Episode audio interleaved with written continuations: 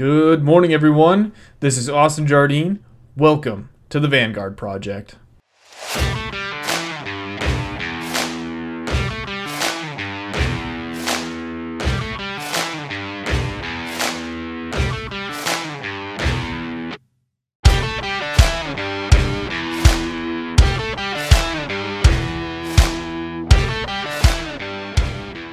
What is up, everyone? Welcome to the Vanguard Project. For those of you tuning in for the first time, welcome. This podcast focuses on sharing stories of people living their passions.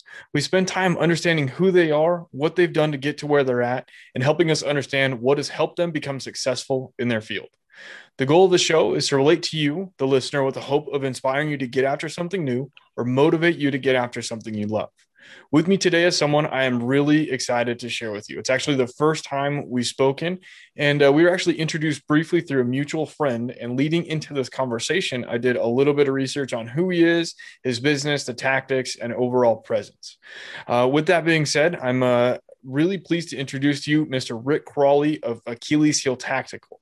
Uh, we talked a little bit prior, and uh, he's really excited to share his knowledge and experience in bridging the gap for the individual retiring from the military, law enforcement, uh, and taking the next steps in life. So, Rick, man, I appreciate you taking the time. How are you doing? Good, man. I appreciate you having me.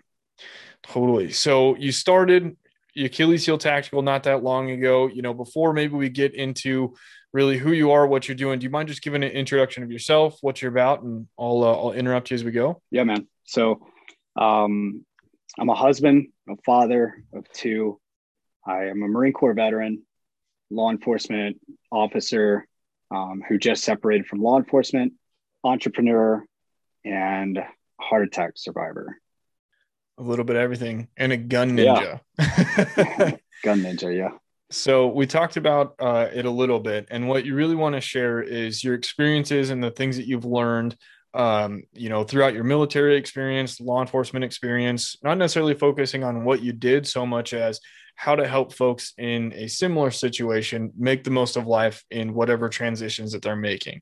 Um, so if you don't mind, just start starting off with, you know, what you learned throughout the Marine Corps and, you know, maybe building up into law enforcement and I'll, I'll interrupt you as we go. Okay. Yeah. So, um, yeah, in the Marine Corps, I got out of the Marine Corps after three tours in 2017 as a scout sniper. I was a team leader in 1 3 state platoon out there in Hawaii. Shout out to my lava dogs. Um, you know, I had uh, my wife out there, my kids, and, you know, that's, I guess, where this story starts, man. Marine Corps was an awesome experience. It was, uh, you know, I was a kid growing up, get, go, growing up through high school playing, you know, high school sports realized very quickly that with college being shoved down my throat, I guess I'm going to college and never really gave the military side of house kind of the light of day. and then I went to a, you know, a college. I decided college was not for me very, very quickly. Uh, met a recruiter, fell with, fell for all the lies the Marine Corps recruiter wanted to shove down my throat and went into the, the Marine Corps as a infantryman. Yeah. After five years in the Marine Corps, I separated due to on my third deployment, my daughter laid on my deployment bag and begged me not to leave. And like I said before, I, you know, I could leave my family, I could leave my wife, but leaving my little girl was the hardest thing I've ever had to do. And I promised her I would never do it again. So yeah, that third deployment, we found out that we were pregnant with my, my son. So I kept, I held true to that promise, never did it again and looked for a way out. So when I was looking for that way out, um, I looked into law enforcement. I remember telling with telling my buddies and and everyone in the in the team, I was like, dude, screw that job. Cop that cop job looks ridiculous or it looks hard. And they were like, you know, we could do we could do the SWAT gig. Well, SWAT, you know, takes some time, you know, on the beat to kind of learn the job. And I was like, maybe two years and I'll be on SWAT and whatnot. So yeah, I'll just go that route. So I applied for a police academy while I was still in the Marine Corps and uh, got accepted to the police academy at Kent State University. When I separated from the Marine Corps in January of 2017, I decided, hey, I'm going to go this route. And from that route, went into the police academy, um, used the GI Bill to get me through that so that I never missed a paycheck and was able to provide for my family. And then we, uh, you know, while I was in the police academy, I was just hoping and praying that, you know, I would get hired by an agency. So I ended up getting hired by an agency that actually was uh, very beneficial to my future because while I was in the police academy, I started Achilles Heel Tactical. Um, I really found that I love shooting. I wanted to continue shooting outside of you know the infantry and the scout sniper community. I really wanted to continue that that craft, but realized now that I'm no longer on Uncle Sam's budget, I now had to afford that. So I was like, well, how do I afford it? Well, I guess I could trade. I guess I could trade my knowledge and experience that I could provide to an everyday citizen or or cop or you know former LE guy or former uh, military guy, and you know make I guess ends meet as far as you know continuing this hobby. So I started Achilles Heel Tactical, and I remember linking up with you know a local range that was just starting up, and I was like, hey, for you know how much would you charge me for, to run a course? And they gave me the number, and I said, well okay, what am I going to charge these people and how am I going to advertise and how am I going to do this? So I was like, well, I guess I'll, you know, start Googling stuff and setting up social media accounts. So that's the only free way I can market my business. And so I did all that. And I remember my first courses I ever put out was called Achilles Tactics Open Range Days or Achilles Tac, yeah, Achilles Tactics Open Range Days. For $40 a head, you could come and for four hours, I would teach you whatever the heck I was going to teach you that day and I just really wanted to kind of see if I had a niche for it, if I really liked it, I enjoyed it, uh, and see if the passion was there, as well as just see if I could provide value into people's lives. Shortly going through the police academy while starting Achilles Heel Tactical, I got picked up by a an agency, and like I said, it was very conducive to my future. That agency looked at my experience in, in the military, which does not happen often. Most large agencies with cities and states don't look at your military experience or even take it into an account for job placement. If you're going to be a cop, you're going to be a cop. They can teach a monkey to be a cop, but it's about passing backgrounds and you know gaining experience, which I definitely underestimated in law enforcement. So I got with my agency in 2017, August of 2017, and really kind of just focused on learning how to be a cop. It was very difficult at first. It was like you know, hey, overseas, A plus B equals C. They don't look like you, they don't speak like you. And then C is kind of what you choose to do or how you choose to handle a situation. When your knowledge of that situation is kind of thrown in front of you with either intel or, like I said, he doesn't speak like you, he doesn't speak like you, or he doesn't look like you, he doesn't speak like you, easy. But in law enforcement, you know, it's a it's a crazy it's there's no other occupation like it. Where it's very diverse as far as everyone looks like you everyone speaks like you. They know what's you know coming over the radio. They can hear it. I didn't realize how many drug dealers and criminals had scanners and could listen to my transmissions prior to me even arriving on scene. And it was kind of a it was very weird. And i remember when um, i had dealt with an, an individual multiple times and had no issues, actually had rapport with the guy. And, you know, it was, you know, just another crime he had committed. I was going to deal with. And, um, you know, the, at that moment with this specific situation, uh, you know, no issues, camaraderie, or I had rapport with this guy. And, you know, next thing I know, I'm, I have a gun being pulled on me. And I was just like, that's it. You know, this is, this is truly where I find or how I I guess this is truly where I kind of separate the two. And I need to let other veterans and guys that come into law enforcement with a chip on their shoulder to kind of understand that the environment and the tactics used are they are completely different. You know, um, overseas, you know, the trash that was taught, you know, speed, surprise, violence of action. That's all well and good, but understanding the experience of these law enforcement officers, these SWAT guys who have experience doing narcotic search warrants and the mentality behind we're not going to be speed, you know, use speed. We're going to be violent, but we're going to be decisive with that violence. We're going to keep the terms on our terms and not speed, surprise, violence of action. And then somebody goes in there, gets shot for dope you know that was kind of a big thing put in perspective for me was hey the fundamentals of cqb and the military are this. Well they're they're not in law enforcement and understand the two missions are separate. And understanding those two missions really made me kind of mature. It also made me a more well-rounded kind of sit back and be a trained observer like i was in the in the marine corps but wanted to be you know all i could be in law enforcement. But short, uh, long story short, I became, you know, my agency after a year and a half with my agency sent me to uh, the state certifying firearms instructor school, and I went through that training for a month. Um, that training, you know, covered everything from pistol, revolver, shotgun, rifle, full auto, whatever, and submachine gun. So that was pretty cool to go through all those qualifi- uh, qualifications or get certified for all those qualifications. Um, but what they didn't tell me or my agency didn't know is the fact that I couldn't, you know, actually qualify anyone in my department until I had three active duty years in law enforcement. So time went by, and in year two, I ended up getting selected for the SWAT team, and did some missions with SWAT and FBI and stuff like that. And it was it was fun while it lasted. Understanding the two mission sets, you know, being completely different, and then also, I guess, not ever seeing the political side of, you know, war that was kind of a new thing is seeing the political side of enacting search warrants or getting search warrants to be approved by a judge and taking people's fourth and fifth amendment rights away. But then after you get a search warrant that's been approved by a judge how much po- politics still play into the execution of that search warrant such as you know time of day that we execute this search warrant. Now we're not going to do it at night.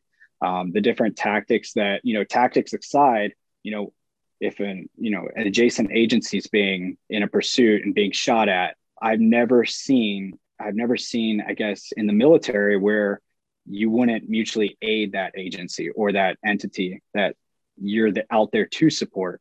Instead the you know in law enforcement it's like ah, i don't want to make the decision. I'm going to stay hands off. And then if i stay hands off and don't want to make a decision my guys are basically out there like what is going on? Why can't we go? Why can't we assist, you know, this agency? Um, so that's kind of, that was kind of an eye opener too.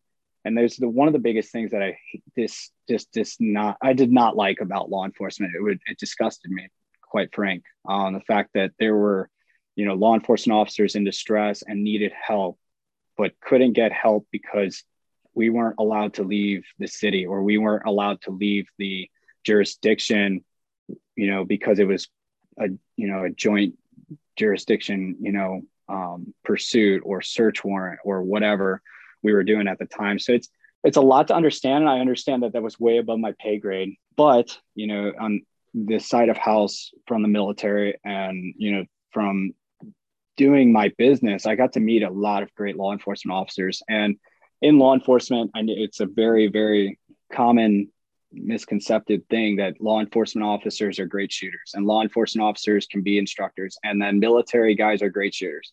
And military guys are or military guys are great instructors great shooters.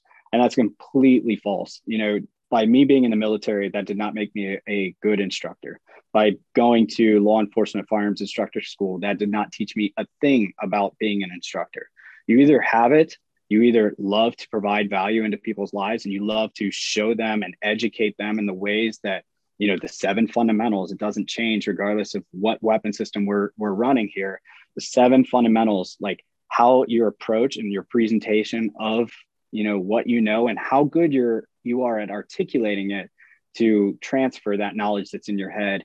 It's definitely a skill set and it's a skill set separate from you know learning how to shoot. And truly honestly the ohio um, the state that i'm from the ohio you know law enforcement firearms instructor school was just that. It was a basic operators course. It was how to operate a pistol how to operate a shotgun how to operate a revolver patrol rifle submachine gun fully automatic you know weapon. It's like i got all this while i was in the marine corps you know minus the revolver and whatnot. But like learning all of these things and kind of you know coming to understanding that this is the lowest common denominator. And this lowest common denominator is what is being accepted and being produced to all law enforcement officers. And this is why we have issues with accountability.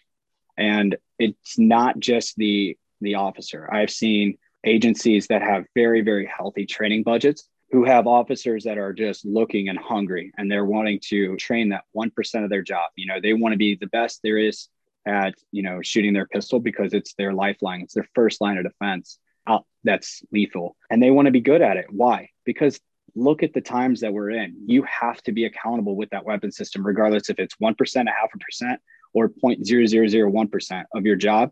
You have to be accountable with every round you send down range. So I really wanted to build my business around being able to prov- provide value to those individuals who who sought it out. And I realized very quickly that you know law enforcement officers were not going to be my only clientele. a lot of civilians take this way more serious than any military active duty veteran or law enforcement active duty or veteran. So to be honest, man, I I was like kind of captivated by this, and I did not. I definitely under, underestimated the civilian population around firearms. I 100% did. I didn't realize how amazing shooters there are as civilians. I was like, you know, I'm getting out. I was a scout sniper in the Marine Corps. I'm God's gift to Green Earth with, uh, you know, shooting.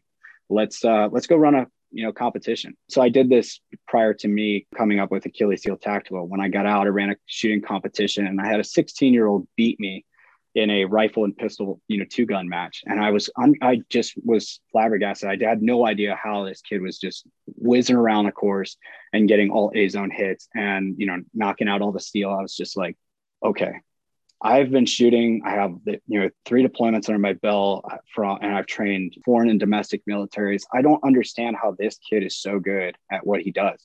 And then I looked at the the con, you know the conducive nature of both environments, and I said, yep. he's 16 years old. He's not even legally old enough to own a firearm, but he's been around firearms his whole life and he's been able to have fun in the respect of the seven fundamentals and the respect of the firearm safety rules. And I'm like, well, if you respect that, you don't have to be fuddish and execute and just repeating it, repeating it, repeating it, and holding people back. You also don't have to build it through pain because pain retains in the military you know you don't have you basically I, I, learned that the conducive learning environment that he was produced by having fun with firearms is what made him so good at shooting. And at that moment i said you know what? I need to do a self check i need to exploit my own weakness here. And my weakness right now when i stepped into that match was my ego. You know coming out of the military thinking i was god's gift green earth you know in shooting was was dead wrong. And i kind of realized that in that moment that there's more people like me. And when i got into law enforcement i realized very quickly how much you know that's that's that attitude or that mentality of law enforcement officers just because they've carried a gun for 21 years they think they're god's gift to green earth because they get a perfect qualification on an OPOTA qual or their state qualification. I look at them i'm like you really think you have 12 seconds to do that drill? 12 seconds? Like let's go and start a par timer and just sit here and have a conversation you could probably drink your coffee in 12 seconds. Like it's, you don't have that kind of time. So that's kind of where I saw it. I wanted to exploit weakness and Achilles heel tactical. That's how it came. So the Achilles heel of me was, you know, my ego, my pride. So swallowing that really quick right at the beginning of my career, getting into law enforcement was very important for my development and maturity. It's not just a young instructor in the industry, but also you know a young police officer who figured you know hey i can hack this because i was a you know military veteran. There's no way anything's any harder. Well there's a lot of things that are mentally draining and mentally exhausting and then the, the different stress that come with law enforcement outside of the military. Okay. So i was taking notes as you were talking because there was yeah. a ton of wicked information in there. So i'm gonna i'm gonna take it back a little bit. So for someone kind of what i feel like I heard that I from you what I feel like I heard for someone coming out of the military and potentially looking at law enforcement, right?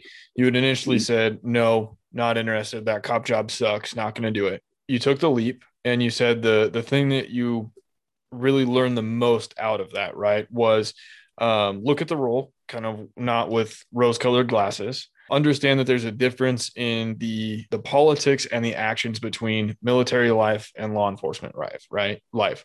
So mm-hmm. for yeah. you the biggest thing that i feel like you said you learned was in military you have speed surprise violence of action. Whereas in law enforcement everything is not quite opposite but used much more judiciously. Was that something that was difficult for you to learn or was that something that you felt was taught and you're like okay great i get it now and i can move forward better yeah. So I actually, when I went through the CQB school in the Marine Corps, I met in law enforcement when I went to SWAT school in law enforcement. I met the guy who wrote the, the Marine Corps doctrine on speed, surprise, violence of action. When I met him, I, you know, the first thing he tells you is obviously his past credentials and accolades. And I'm like, oh boy, here we go. And then he said he was charged with coming up with a doctrine for the Marine Corps on the CQB schoolhouse and how Marines were going to now go overseas and fight in a CQB environment. He came up with these three things speed, surprise, violence of action. He was an instructor in my SWAT school. And when he had said this, I was like very taken back because I'm like, I literally have that pamphlet in a trunk somewhere in my basement. I said, I need to get this out. And I was just thinking this. And as he, I'm thinking this, he says, that was the biggest mistake of my career. And I was like, holy shit, like, where is this going? You know, and I, at that moment, found out how humbling a mistake can be because he was tasked with coming up with a doctrine because he was prior military, current law enforcement, and he was coming up with SWAT doctrine and all kinds of other CQB doctrine. He, the Marine Corps went out and, and asked him and tasked him with coming up with this doctrine to keep Marines alive as well as, you know, defeat the enemy. Um, well, he came out with this, you know, doctrine that got a lot of Marines and ser- other service members killed. And when he said that was the biggest mistake of his life, coming out with that doctrine or taking on that responsibility, it was so like, oh my gosh, it was like sobering. The whole room went quiet, and it was like I was expecting like him to get choked up. It was that that like serious. And I think maybe because he knew who I was and probably knew my background, and when he was giving that out that he kind of spent an extra time not apologizing but saying you know you live and die by the words you speak today and those words don't just stop there. So your teachings and what you teach today could haunt you later in life. And i was seeing the product of that right there in front of me. And when he said you know that was the biggest mistake of my life why because they did not test it it was a you need to come up with this doctrine that's going to defeat the enemy at all costs.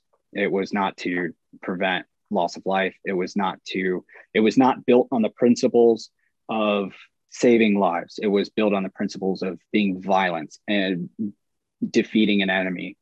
Different theaters, obviously, here in CONUS in, in the States, we have, you know, different laws and we have different cr- criminals and whatnot. But for him to say that, that was kind of very humbling as an instructor who has 30 years on me you know, when he said that, that was kind of very eye opening to me that I need to be very careful of what I put or plant into people's heads. And it wasn't, I at that moment told myself, I am never teaching tactics, regardless of Achilles heel tactical. Understand that the tactical side of house is branding, it's marketing. It's not, I do not teach tactics. I don't teach tactical shooting. Shooting is just shooting. The seven fundamentals are applied whether you're in a house trying to serve a search warrant, you're in a, you know, a house trying to kill the bad guy, seven fundamentals always apply. Shooting is just shooting. Or you're out in a USPSA environment, you're shooting a competition with JJ Racaza. It doesn't matter. They're always going to apply. And that's why we've come up with the principle of shooting is just shooting. We don't wrap or marry ourselves to one type of shooting. And there's benefits to the studies of both um, with like the competition being like, hey, there is no cold start. You're going straight into this, and how you produce or how you perform is going to show you where you are and how much you need to train, you know, more or what you need to work on. And I always found it fascinating with in competition that these guys were able to pick things up so fast and just get so good around these things. And then the guys from the military and law enforcement were much slower or much uh, underdeveloped. But when they come from the military and they come from law enforcement, the experience that they have is invaluable. And they don't understand that, but there's a place in shooting for it. And it's not the actual seven fundamentals of executing around without, you know, disrupting the sights to go to where it's intended to go. It's actually understanding the environment relating to it, taking the data upon previous data on previous engagement, or what we like to say, data on previous experience.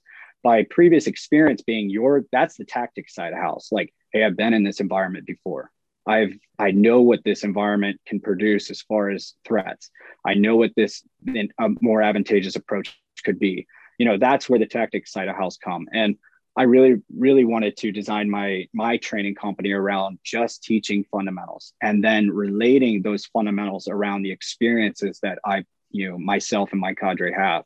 So being able to produce, you know, precision rifle courses and being able to produce vehicle tactics courses is very, you know, viable to all walks of life, whether you're law enforcement officer, military, military veteran, or you know civilian we all get in a car every day. We are all able to carry a firearm. We're fortunate enough to you know have a first line of defense on us at all times. Whether that's concealed or open you know we we have that um, ability and we need to be accountable with that ability. That charge of responsibility can become a very very awful lawsuit. Like can be a very you know stressful time in your life if you fall unaccountable of that responsibility. So uh, like Travis Haley says, you know, when he gets guys, he's like, hey, you know, I just bought a gun. What should I do now? It's like, man, your first thing you should do is not buy a gun. Your first thing you should do is understand the responsibility of gun ownership and understanding the responsibility and the accountability level that you have to now have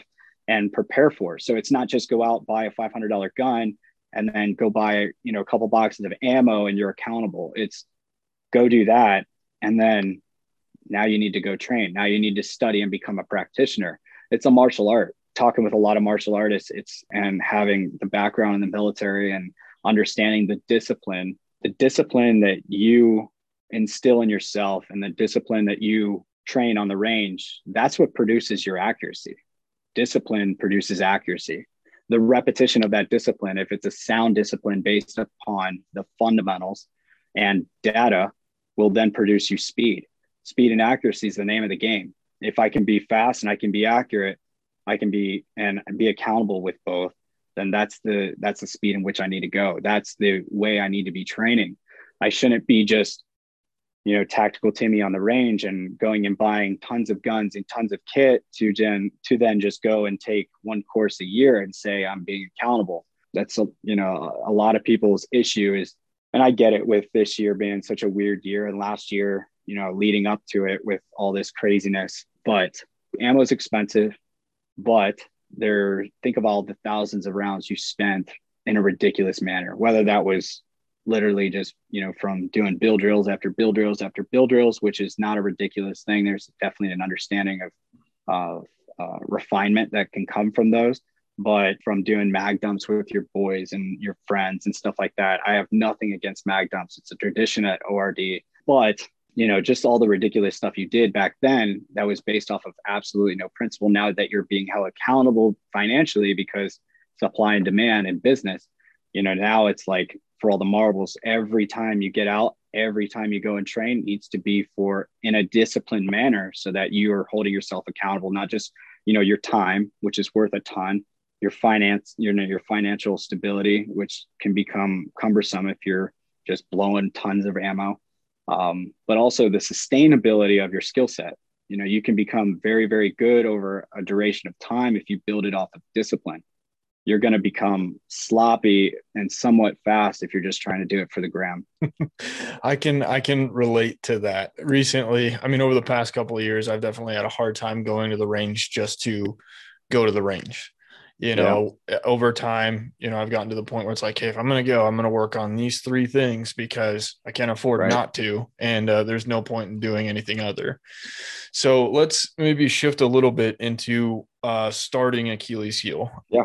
You know you had mentioned wanting to kind of cover how you came into it starting it. You have no formal education like you said on how to really start function manage own operate a business Right. I see you shaking your head, man. So if you want, yeah. you know, can we go down that route? What how did Absolutely. you start it? What did you learn? And what do what do you feel like we need to know to to be successful if we wanted to go our own route? Yes. I'm gonna listen yeah. because I'm I've got this podcast and I'm like, okay, if I want to take it somewhere, I need to learn how to do this. So I'm all yeah, ears. yeah. Dude, so business is a is a an amazing, you know, thing. When I started the business, I literally started, I was like, how to start a business in Ohio. You know, Google told me what I needed, the steps I needed to take. I followed those steps and, uh, you know, started a website, plug and play. I was like, whatever. I didn't really know exactly how to grow a business, how to sustain a business, what taxes were going to come at the end of the year, what it was going to be like, the ongoing stresses. So I wanted to diversify myself as much as possible. You know, instead of being an instructor that teaches and educates and provides value into people's lives, um, that may save their lives someday. There's definitely some continued education that I need to be able to go and go for myself out to take a take part of.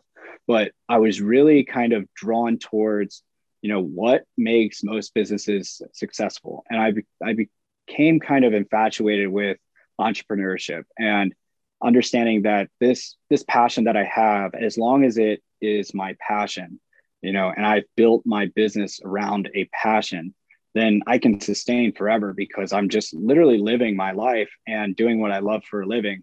And I never really understood that phrase. You know, people say, um, if you do what you love, you'll never work a day in your life. I really never understood that phrase because, you know, in the military, I did what I loved. I loved what I did, and there was still misery, and there was still suck, and there was still whatever. And um, but I did it with the, you know, the guys that that I that I loved. They were my brothers. So it was it was a weird mix. You know, it wasn't like it was yours, it, but it was yours. It was your team, but Daddy's Marine Corps, and that's kind of where I was like turned off. You know what I mean? So when looking at going like the SF route, MARSOC, or going, you know, trying to become a Green Beret or something like that, I was like, regardless of where I go, I'm gonna have a daddy telling me where to go, where to sleep, where to eat, when to be. And I'm like, that's that's good. There's service. You know, I did that. I, I did my, I did my time and, you know, now I need to commit to being able to produce and be there for my family. So that was the biggest thing right there was I need to make sure that what I'm doing is sustainable and it's what I love to do so that I can find this pursuit of passion that I, you know, literally just wake up every day doing what I love. And I realized, you know, very quickly that I wasn't going to be able to risk it all having a wife and two kids. So when I got into law enforcement, I was like, I guess I'll just open a bank account and I'll open a credit card and I'll start building credit with that with the business. That way, I, if I can't pay my credit card bill at that moment, I will, you know, chop, dump into my agency's pay, which is a guaranteed paycheck, just like the military was and kind of dump into that. So I talked to my wife, we deliberated and we're, we're like, yeah, whatever, you know, she, she has confidence in me and what I can do. So we did it and started with opening, doing those open range days. And when I started my range days, they were like $40 just to see if I could provide the value to the people that were attending those range days. And then through word of mouth, other people started coming and I started seeing new faces. And then I started, you know, having law enforcement officers show up and i'm like oh this is pretty cool. So i knew i liked that and then i was like you know what? I have come up with this logo. I like this. I like doing what i do. And then i started getting reached out to by sponsors and my first sponsor my first sponsor year one of my um, entrepreneurship journey was like it was action target. Action target reached out was like hey you're doing you're training people indoors at one of our facilities. I was like, yeah, it's actually Great American Shooting Sports up in North Canton, Ohio. Yeah, sure. But you're training, you know, you're training in one of our facilities. I'm like, uh, I don't understand business yet. So I'm yeah. like, yeah, sure. And they're like, we would love to send you targets. I was like, oh, sweet. Cause that's overhead, right?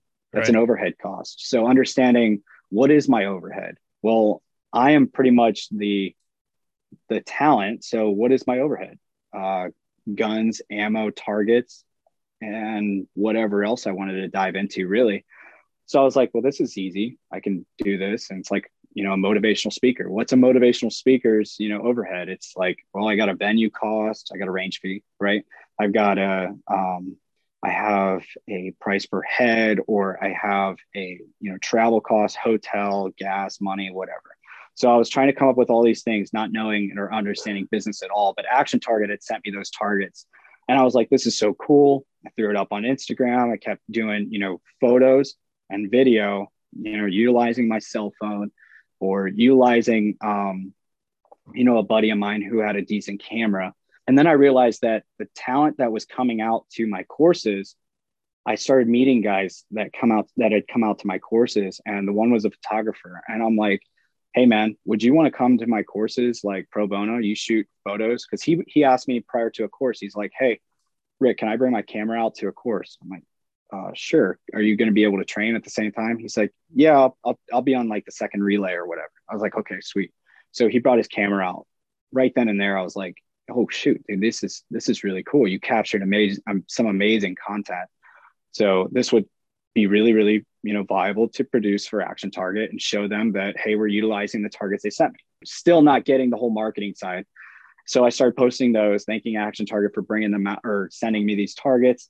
And, you know, realized very quickly that I was branding for another business. And instead of branding for another business, I should be self branding and utilizing the network and infrastructure that I'm starting to build with these sponsorships to produce the dream for me. Again, not risking at all. So, for my biggest thing for guys that are wanting to get out of the military is baby steps and 100% patience. You have to have patience. Um, you know, in the scout sniper community, patient suffer patiently, patiently suffer is a big freaking thing, big saying in the scout sniper community. So when suffer you talk patient, about patiently suffer, sorry, I have I've got a question. When you talk about yeah. baby steps, right? So you covered a lot of ground in, mm-hmm. in in that. When you talk about baby steps, right? So talking with your wife, googling the resources, or googling the process, right? Getting in contact, leveraging people. Were you trying to find other resources to help you out along the way? Like, did you call somebody up? Were you ordering books off Amazon? How to do it? Understanding things? Were you just kind of winging it and writing it down as you went? No. So, as far as business goes, I tried to, you know, when I was starting and learning, I was really, like I said, and earlier in my uh, law enforcement career, was just dedicated to focusing on and understanding and becoming good at that job. That job is uh, is very difficult. It's not an easy job. That's you know something you can just pick up after a year or two years. It's you know five years you may understand the job, but you not might not be good at everything within that job. You'll have your niche. You'll have your thing that you like to do and you like to stick to, and you'll know that niche after you know two or three years. But you won't be good at it until after at least five. So I was really dedicated to my law enforcement bearing and getting that kind of down after that, man, I was, you know, the baby step part was just seeing how many, what my overhead was and wanting to get that covered as soon as I possibly could. So, targets, Action Target, you know, sent me out those targets. And when it came springtime, I said, Hey guys, I teach outside, you know, not just inside. Would you guys send me paper targets and steel targets? Yeah, absolutely. We'll send you what, how many targets do you need? I said, 10 steel targets. That, would, that should be good. So 10 steel targets and as many paper targets as I need. So I start running these courses in Ohio, all local, um, local in Ohio and PA. And then I go and I'm running courses and then an opportunity for a, you know, sustainable passive income contract comes up. And, you know, I, I land my first contract gig and I'm like, well, this is really cool. Now I get to guaranteed income throughout the year and it's guaranteed training without producing, you know, too much stress into my full time law enforcement life. And to give you some context on that schedule, my schedule was Monday, when or Monday and Tuesday, and then Friday, Saturday, Sunday. So I'd work five days, 12 hour shifts with Wednesday, Thursday off. And then the next week I would work Wednesday, Thursday. And one of those days was an eight hour day and then have a weekend off. So every every weekend that was open, which two weekends a month, sometimes sometimes three, I would have, you know, to schedule you know these courses so i'd schedule one a month and it went from one a month to two a month and as action target and i were starting to gain traction i was able to provide enough value via word of mouth and social media traffic people were able to find me quite seamlessly and i ended up reaching out to an ammo company and icc ammo had picked me up as my second sponsor. So icc started sending me ammunition action target had my targets covered and that was that was my overhead in a nutshell man other than gas to get there and a flight which came next right? Because i then went from ohio all the way out to california. Um, that was a big leap a big jump and but there's a huge community you know more guns are sold in california in, a, in one year than the entire rest of the 48 49 so I saw that there was a market out in California, and a guy, a mutual friend who was also an instructor who was doing it part time, had said, "Yeah, man, crash at my place. We'll post your course up. We'll fill it for you." And it filled, you know, very seamlessly. I, I got to meet some people. The the word started traveling and spreading, and um, it was a it was a pretty pretty awesome experience going over there, seeing that for the first time, coming back, and like, now where? Now where do I go? well how do i fit these you know different things into my schedule and how do i learn business along the way because currently i'm just like affording a hobby and then doing providing a service that's really what i was doing for maybe you know, the first year. And then I was like, hey, I'm going to come up with my own swag line, just like literally a t shirt that has the logo on it. And then I came up with his hats and, and whatever. So that was just promotional swag, which is another diversifying income. And I'm just kind of, again, like you said, trial, trial and error. And I had no risk involved. And that was super cool because I was basically all the money that I was getting through the business was hobby spending money and and whatever. And then tax season came by after the first year, and I realized, hey, we have to structure and we have to have this said structure and write-offs and whatnot. So year two comes around with for Achilles heel tactical, and I, I meet a guy who comes through my uh, class and he's like, "Hey, I'm a collegiate baseball player. I realize I'm not going pro due to an injury that I have, and I'm I'm just newly married and I want to be able to protect my wife and someday my kids." I was like, "Well, I respect that. I definitely relate to that." So he comes out to a carbine one course, and um, we're running the carbine course and he's picking up everything I'm putting down and providing value. And he starts coming to every course and just becoming a, a student and a practitioner of the skill set. And I really see leaps and bounds of change and, and progression with him. And I'm like, holy cow, you know, what I'm teaching is is really providing this guy a lot of value. He's not just, you know, picking it up. He's picking it up, developing himself by being a diagnosing, you know, his self-diagnosing shooter. Like I'm producing a ton of value for this guy. And, you know, this is kind of the proof in the pudding. I asked him what he does, and he's like, Oh, I'm a I'm an accountant for NASA now. I'm like, Well, that's pretty sweet because I know nothing about finance. I was like, I know nothing about finance. So I asked him, I said, you know what? I think it was the end of year two. I had asked him, I said, Hey man, would you come on to Achilles Heel Tactical and just kind of pro bono? I'll give you training um, you provide me some kind of guidance with what to do with my money and you know help me with taxes at the end of the year because i mean i i am going to get myself in trouble to be yeah. honest Black so box. he's like yeah he's like absolutely man so we we picked it up and ran with it and uh, that was when i started really picking up hitting california texas utah because action target has law enforcement training camp letc let's and um, they asked me year one, they were like, Oh, you're in law enforcement too. I said, Yeah, absolutely. Would you want to come out and instruct federal agents, SWAT officers, and firearms instructors at our annual thing out here? I said, Absolutely. All expense paid, flew you, flew you out, flew me out there and paid for my time being there and my services and then flew me back. I was like, this is this is freaking cool. So I've done that for the last four years now and um, it's been an awesome thing, awesome relationship with Action Target. I never forgot about them being my first sponsor. I've always held true to the ones that you know supported me early in my game. So ammo's covered, targets covered. I'm going from California, Utah, Texas, Florida, PA, New York. I'm hitting all these different states. I'm like, this is this is really picking up. And my work started noticing, hey, it's starting to pick up. And I said, yeah, I'm taxed and I was working nights that I remember, you know, year three, I was working nights my entire law enforcement career working nights. So 12, 12P or 12, yeah, 12P to 12, or I'm sorry, 6P to 6A.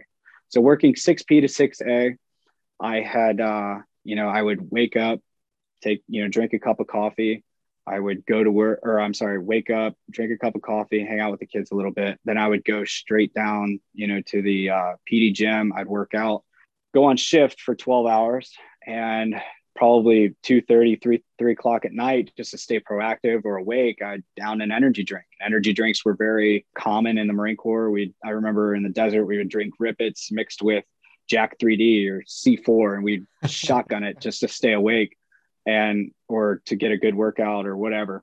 And it was like man this is you know i don't know how i can how long i can sustain this well it kept up and the habit kept with me with you know coming out of the marine corps into law enforcement um, so i'd work and take an energy drink throughout the night and then that next morning jump on a flight to california to go do you know training throughout the day so i was running nocturnal and then you know running my business during the day cop by night entrepreneur by day, firearms instructor by day, and then flying back to then go right back to work. And that was not sustainable. I didn't realize this until after three years of day in and day out of abuse with you know my contracts with training you know law enforcement officers uh, you know schools and whatnot all the way down to you know the private citizen.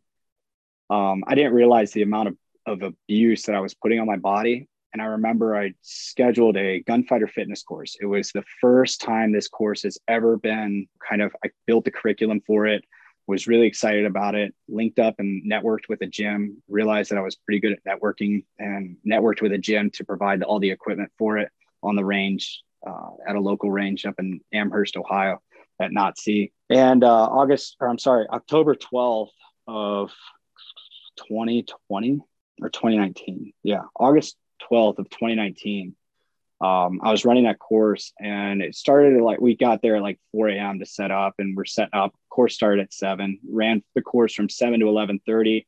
I remember having my 16 ounce, you know, Red Bull in the morning and I was like feeling great. And I remember, ha- you know, at 11:30 in the course after I demoed a, you know, an exercise and then a, you know, shooting uh, demonstration, I felt this like weird, you know, dull aching pain in my left arm and in my in my chest.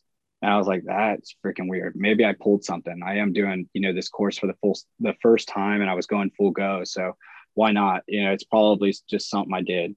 And it just would not go away. And then at lunch, um, somebody had convinced me, they were like, maybe it's a heart attack. And I'm like, dude, I was 28 at the time. I was like, there's no way it's a heart attack. And they're like, dude, I, young guys have heart attacks all the time. Guys, you know, 30 year olds drop dead at, you know, at the end of a marathon with widowmaker heart attacks all the time. You should get it checked out. So I had sent the class away. I was too prideful at that moment to do that in front of people who paid for my services at my course. So they had, um, I w- I didn't even want the range to see it. I told the uh, the guy to tell the ambulance to meet me at the Dollar General down the road and we went to the Dollar General, met the ambulance there, like a drug deal. And uh, I got in the back of the ambulance, and they put the EKG on me, and they were like, "Yeah, it's coming back normal, but we would like to get you in for some tests if you're having that kind of pain." I was like, "No, no, no, it's not necessary. It's it's just uh, it's just a pulled muscle then, because if it's not this, it's definitely that." Too young to have that shit, and they had said that it was going to take like two or three four hours to get those tests done. And I was like, nope, I'm running a course. Guys flew from, you know, flew in and drove all the way from Illinois and some from, uh, you know, Virginia to, to come here. I'm not to, you know, drop this course. Anyway, the uh, course ended around 430. I continued to demo things, but I kept just hold my arm and holding it above my head. And I kept feeling that dull aching pain in my brachial artery underneath my bicep and tricep and then coming into my left chest and then i started feeling nauseous and i'm like okay pulled muscles don't make you feel nauseous this is just weird so i was like maybe it's the chipotle i ate at lunch i don't know but damn i am struggling like i'm in so much pain right now so i, I told my guys hey we got to wrap it up early I brought everyone in. I said, Hey guys, you know, thanks for coming out to the course. I think something seriously is wrong with me. And I'm going to ask your cooperation and help to clean up this range and load everything back up into my trailer. So me and my 4Runner, my trailer can get all the way home and I can, you know, tell my wife she needs to take me to the hospital. So I'm an hour and a half away from home and they get me loaded up. I head out I remember driving with my arm pinned against the door because the, the pain was just so excruciating. I remember begging to God, I was like, give me a sign. Do I need, like, what is going on? What is wrong with me? I've never been this kind of pain in my life. And uh, uh, I remember being, I was running out of gas on E and the light was on and I was just flying like 95 down the turnpike. And I'm like, just pulling this trailer, this trailer just going everywhere in the road. I'm just swerving in and out of traffic. And then I, um, I see the exit I need to get off to pay my toll, and it says gas. And then the next sign says level three trauma center next right. And I was like, that's my sign. I got to go. And so I asked the toll guy, I was like, where's the nearest hospital? He's like, that way.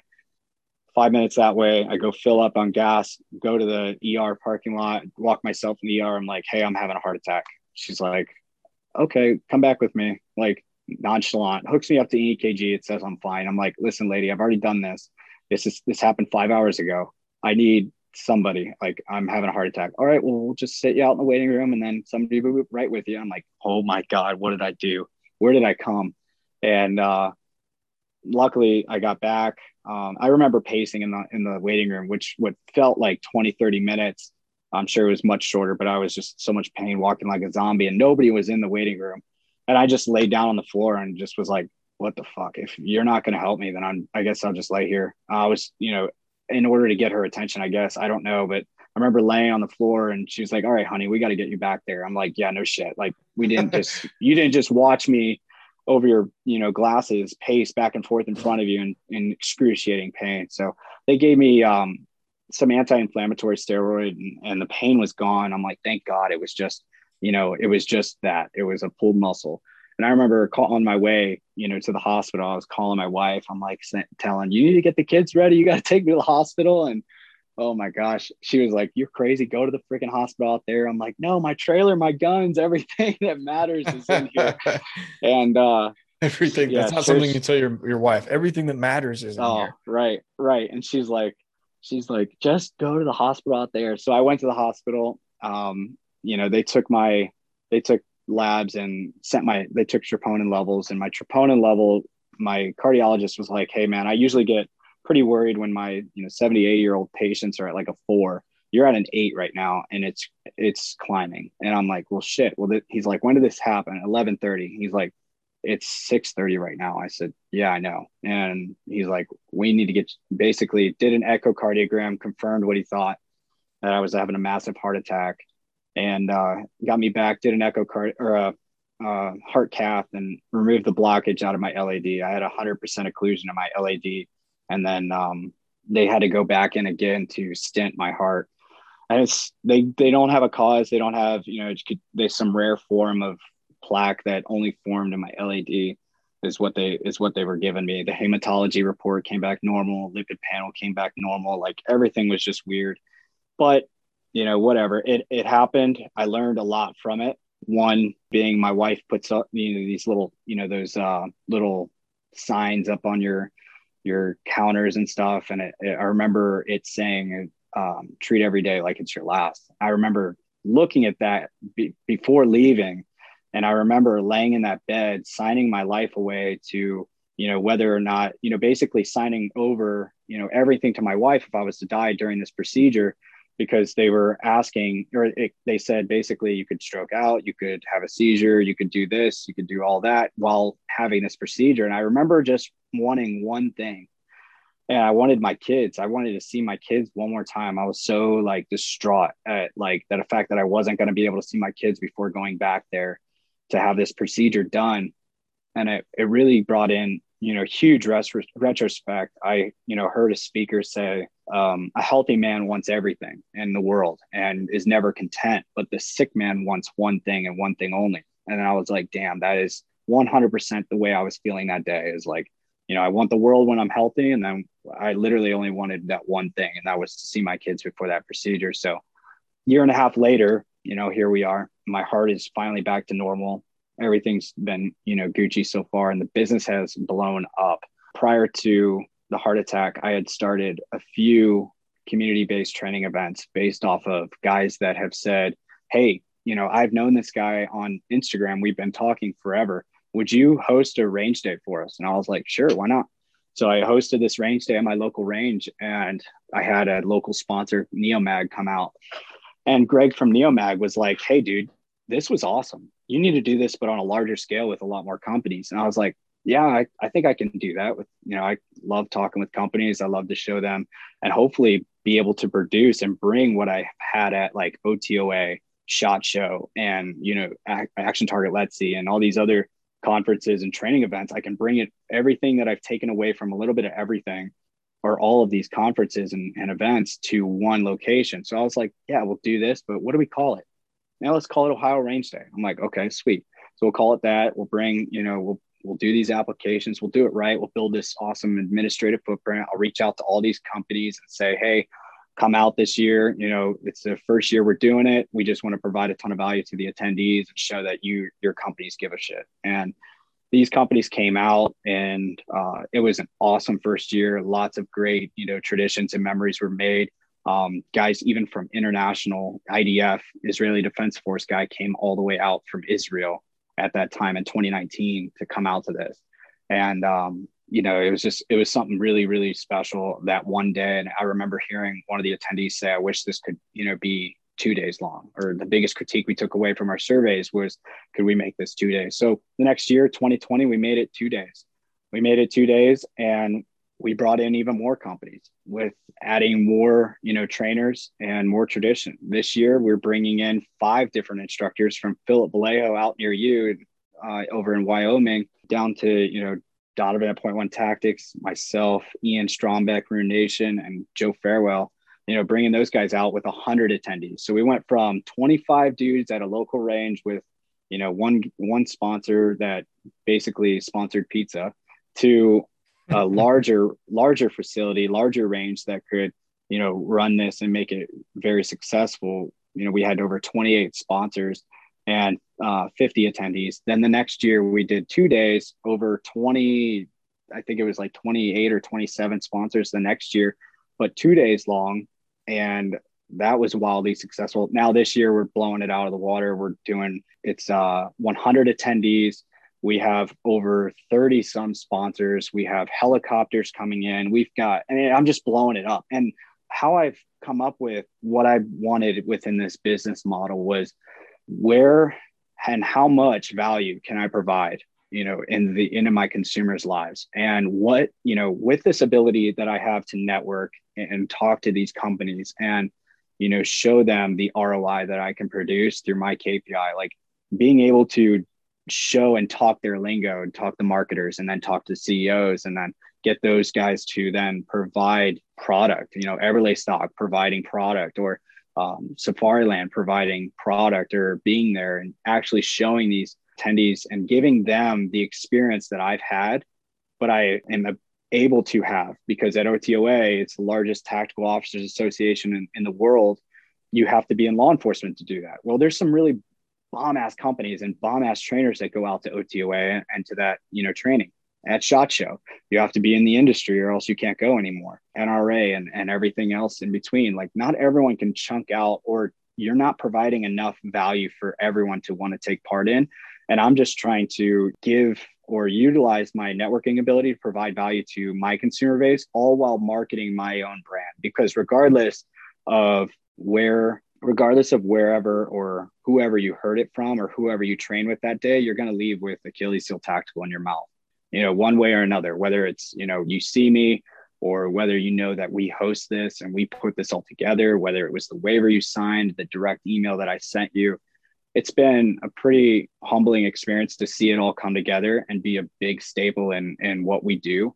But it was just one. It was just one time a year. It was one big mammoth event. And I was like, no, we gotta, we gotta meet the mark and make, you know, I've got to come up with something else. So we came up, I came up with RXRD. I was like, I want another range day, same footprint, but I want to be able to travel. I want to be able to impact other people's lives. So, you know, we came up with RXRD, RX range day, and that's the range day your doctor prescribed you man. It's the you know that's where we went and we took it from ohio to california and for q3 and q4 it's a quarterly range day that we take everywhere and anywhere we want. And we can deliver it to a certain demographic. We can deliver it to a certain brand. You know i really realized you know how to benefit the brands and the companies that support me by producing these kind of events and giving them a captive audience that's that I vetted as a viable audience for their brand. So it's been a pretty awesome experience. But as far as business goes, dude, especially getting out of the military, it was network, network, network. I learned that in the military, right? It was self awareness and learning how did the Marine Corps captivate me to join it? Okay. What, you know, the bullshit, you know, cards that the recruiter gave me, those actually, you know, the pride of belonging, that's a thing. You know, mm-hmm. that's a real thing. And it's like, wait, if I create all of these little communities, these pockets of communities, which is what I was doing at a micro scale on, you know, with my courses, going and traveling and running these courses, um, I can only meet and affect so many lives. But if I run these community-based training events, I create an a last, long-lasting community that's always talking about me. And I'm like, well, or my company. It might not be me directly. It might be, hey, Achilles Heel Tactical is doing this, and that's all that I needed to now reach a new cons- a new uh, subscriber or a new customer. And that's what I realized very quickly that the Marine Corps gave me the networking ability. Law enforcement gave me the the ability to go out there and put myself out there and be comfortable with talking to people because you know this backwards you know, society that we have where people will tweet about it before they confront another individual or the next thing we know they're next thing we know they're boxing. It's like wait what? Like you were a youtuber and now you're in a, a ring with you know mayweather. Like just because you tweeted that mayweather sucked like are you what society are we living in? Like you would never have had a chance to get in front of mayweather and talk. But now understanding where i study business is outside the realm of this industry like i do not look at i'm looking at the tech industry and what other industries are doing to meet their consumers. And that's what I'm trying to do and bring and execute on in this industry. And I think for some, it's like, wow, this is groundbreaking. But honestly, we're always behind a certain industry. And if I stay one industry ahead of this industry, I think I'm going to continue to be successful. But with law enforcement, man, I met drug dealers, I met you know criminals i learned how to talk to the you know these people and gain a sense of comfort around talking with them because I gained confidence. And by talking with them and getting comfortable and being able to have that level of confidence, I was able to get prosecution and I was able to put bad people away behind bars or I was able to, you know, get convictions out of it and understanding that, you know, I wasn't being doing nothing. I wasn't doing anything shady. It was just literally talking with people, being super level headed and being confident within the environment that I currently was in was helping me think at a higher brain level. So I was always one step ahead of the other guy. And that's, you know, they would usually fall right into a trap. Understanding, and I, I fell in love in law enforcement. I fell in love with criminal behavior. Studying the criminal criminal mind and criminal behavior was infatuating for me because it was like this directly produces to business. Because if I can study and when I'm having a conversation with a guy that I want to, you know, do a business deal with or want to work with, it's helping me. Criminal indicators are a certain type, but human behavior is human behavior. Like if I am just self-aware of how I would react in the situation, basically have the conversation with yourself in the mirror and see your reactions or think about it and think about how you would react if that this was being approached to you. You can almost if you rehearse it right, like on your way to the meeting or on your way to the interview, you're going to stay one you one step in front of the other guy because you're rehearsing it and you're able to think about how you would react or the indicators or the gestures or the human behavior that you would put off or give off the vibes that you would give off in that meeting. I've been incredibly you know successful with it but also just absolutely infatuated with it you know relating the criminal side to the business side. So i'm hearing a couple key takeaways from all of this.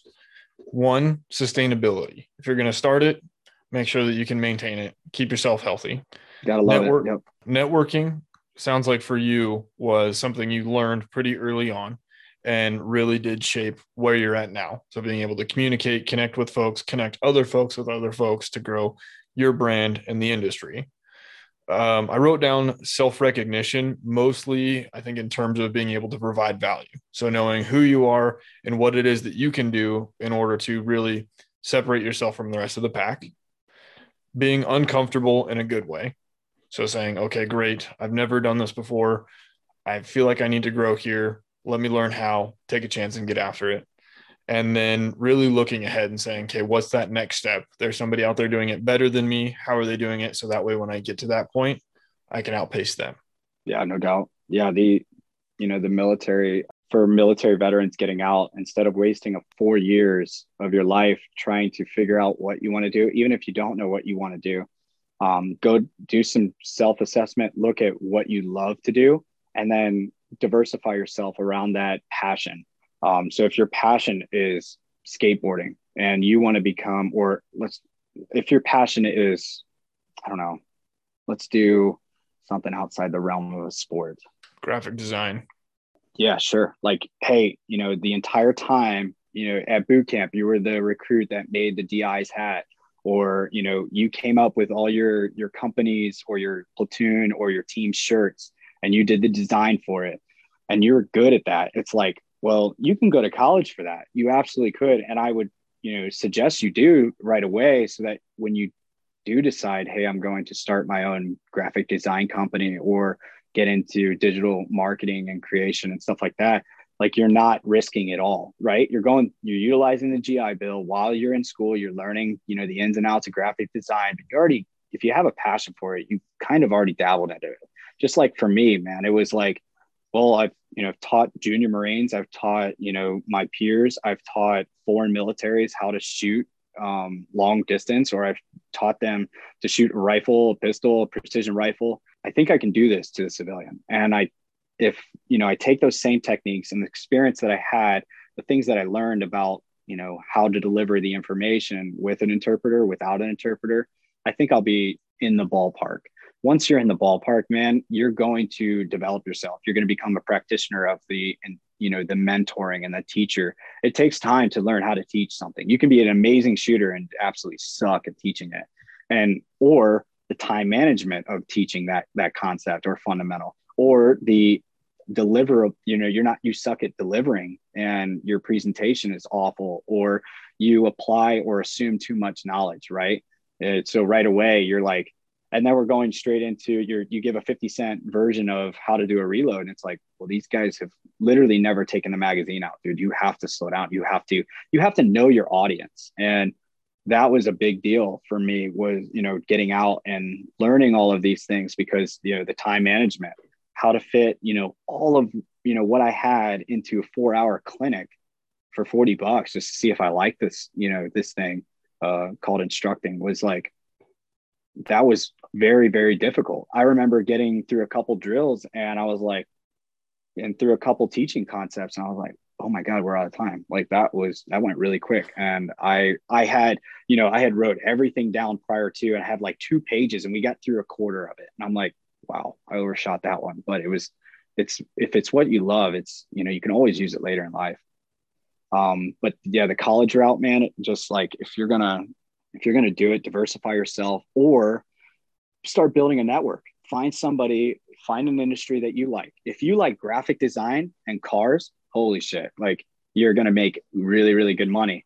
And why? Because you could probably just go and find anybody who's wrapping cars to learn how they built their business, work for them. You could even say, Hey, can I intern with you for free? I'm going to college for this. Or you could say, Hey, I'm looking to start a graphic design, you know, vehicle wrapping business and I really want to learn how you got your start. Never be afraid to get that no, man. It costs nothing. It literally costs nothing uh, to get a no. Like if you would have reached out to me about this podcast, you would have got a no. Well, it costs nothing.